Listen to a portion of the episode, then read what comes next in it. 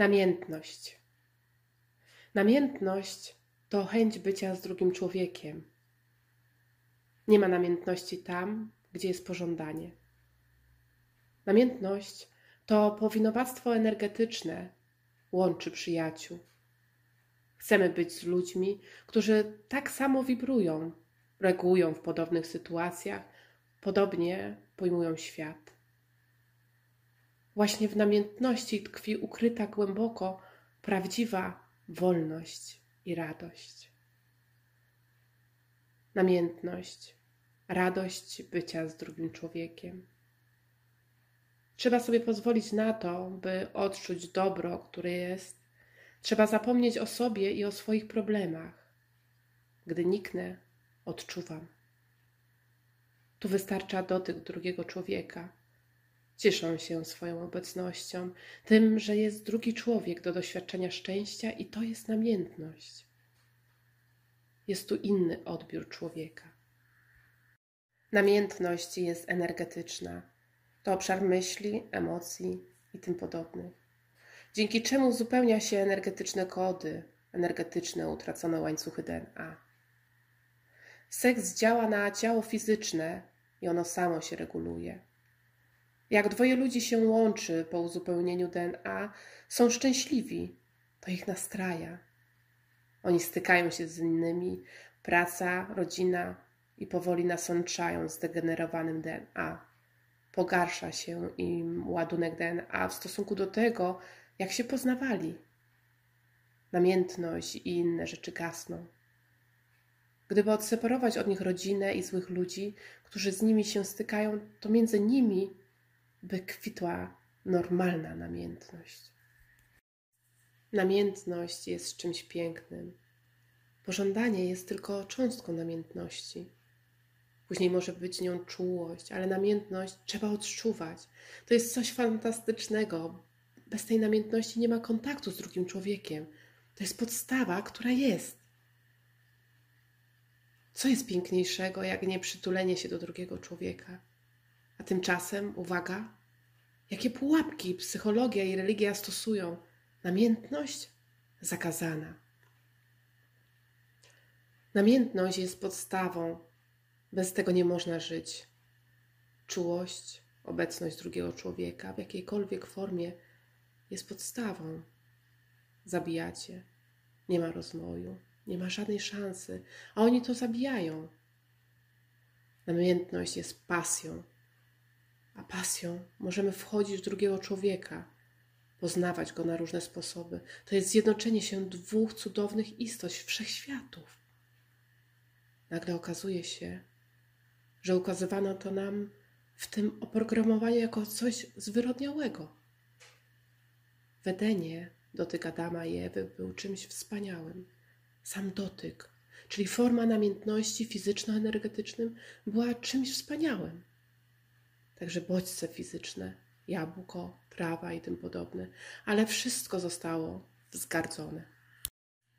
Przestrzeń szósta, epsilon 0,222, czyli 1,95 Hz oznacza, iż człowiek scala w sobie plan materialny i energetyczny z duchowym, a jego toku myślenia i stanu ciszy nic nie jest w stanie zakłócić, o ile sam nie zechce zejść w niższy stan odczuwania.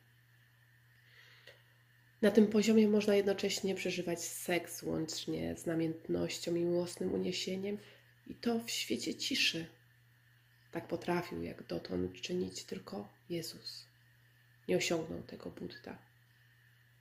Sama obecność Jezusa wystarczała, by zawarta w nim miłość ustawiała ludzką energetykę, wzbudzając potrzebę doznań seksualnych, o ile oczywiście takie pasma Jezus włączył w swoim polu świadomie. Stąd brało się uwielbienie Jego osoby, obecności i słów. Kochanie, zakochanie, miłość, pokochanie, podobne słowa. Jak to uporządkować? Mówimy tu o jednym stanie. Jestem głodny, ale czasami lekko i mogę poczekać, czasami nie. Mówimy ciągle o czymś jednym. Zakochanie jest tylko wtedy, kiedy widzimy to sercem, do kochania włącza się namiętność. Namiętność należy do ciała fizycznego i eterycznego. Ono też chce dotykać drugiego człowieka, tak jak my chcemy mieć z drugim człowiekiem wspólne pasje. Na poziomie duchowym chcemy z inną istotą wspólnie tworzyć, kreować coś i dzielić się własną mocą kreacji i tym, co stworzyliśmy, łączyć to. Kiedy wchodzi namiętność, mamy stan zakochania. Kochanie, pokochałem kogoś, bo jest mi z tym dobrze. Zgodność energetyczna z drugim człowiekiem jest taka, że bez niego jest mi gorzej. Ludzie często popełniają podstawowy błąd. Do 30% mamy stan osamotnienia. 30% zaczyna się samotność, wtedy włączamy iluzję być z byle kim, bo chodzi o jedność. Przy 50% mamy kontrolowaną samotność. Przy 70% w pełni kontrolowaną samotność. Potem stan zakochania odczuwamy jako jedność. Jest dobrze, nawet bez kochania, czyli pobudzenia namiętnościowego. Ludzie samotni i osamotnieni nadrabiają to stałym zakochiwaniem się.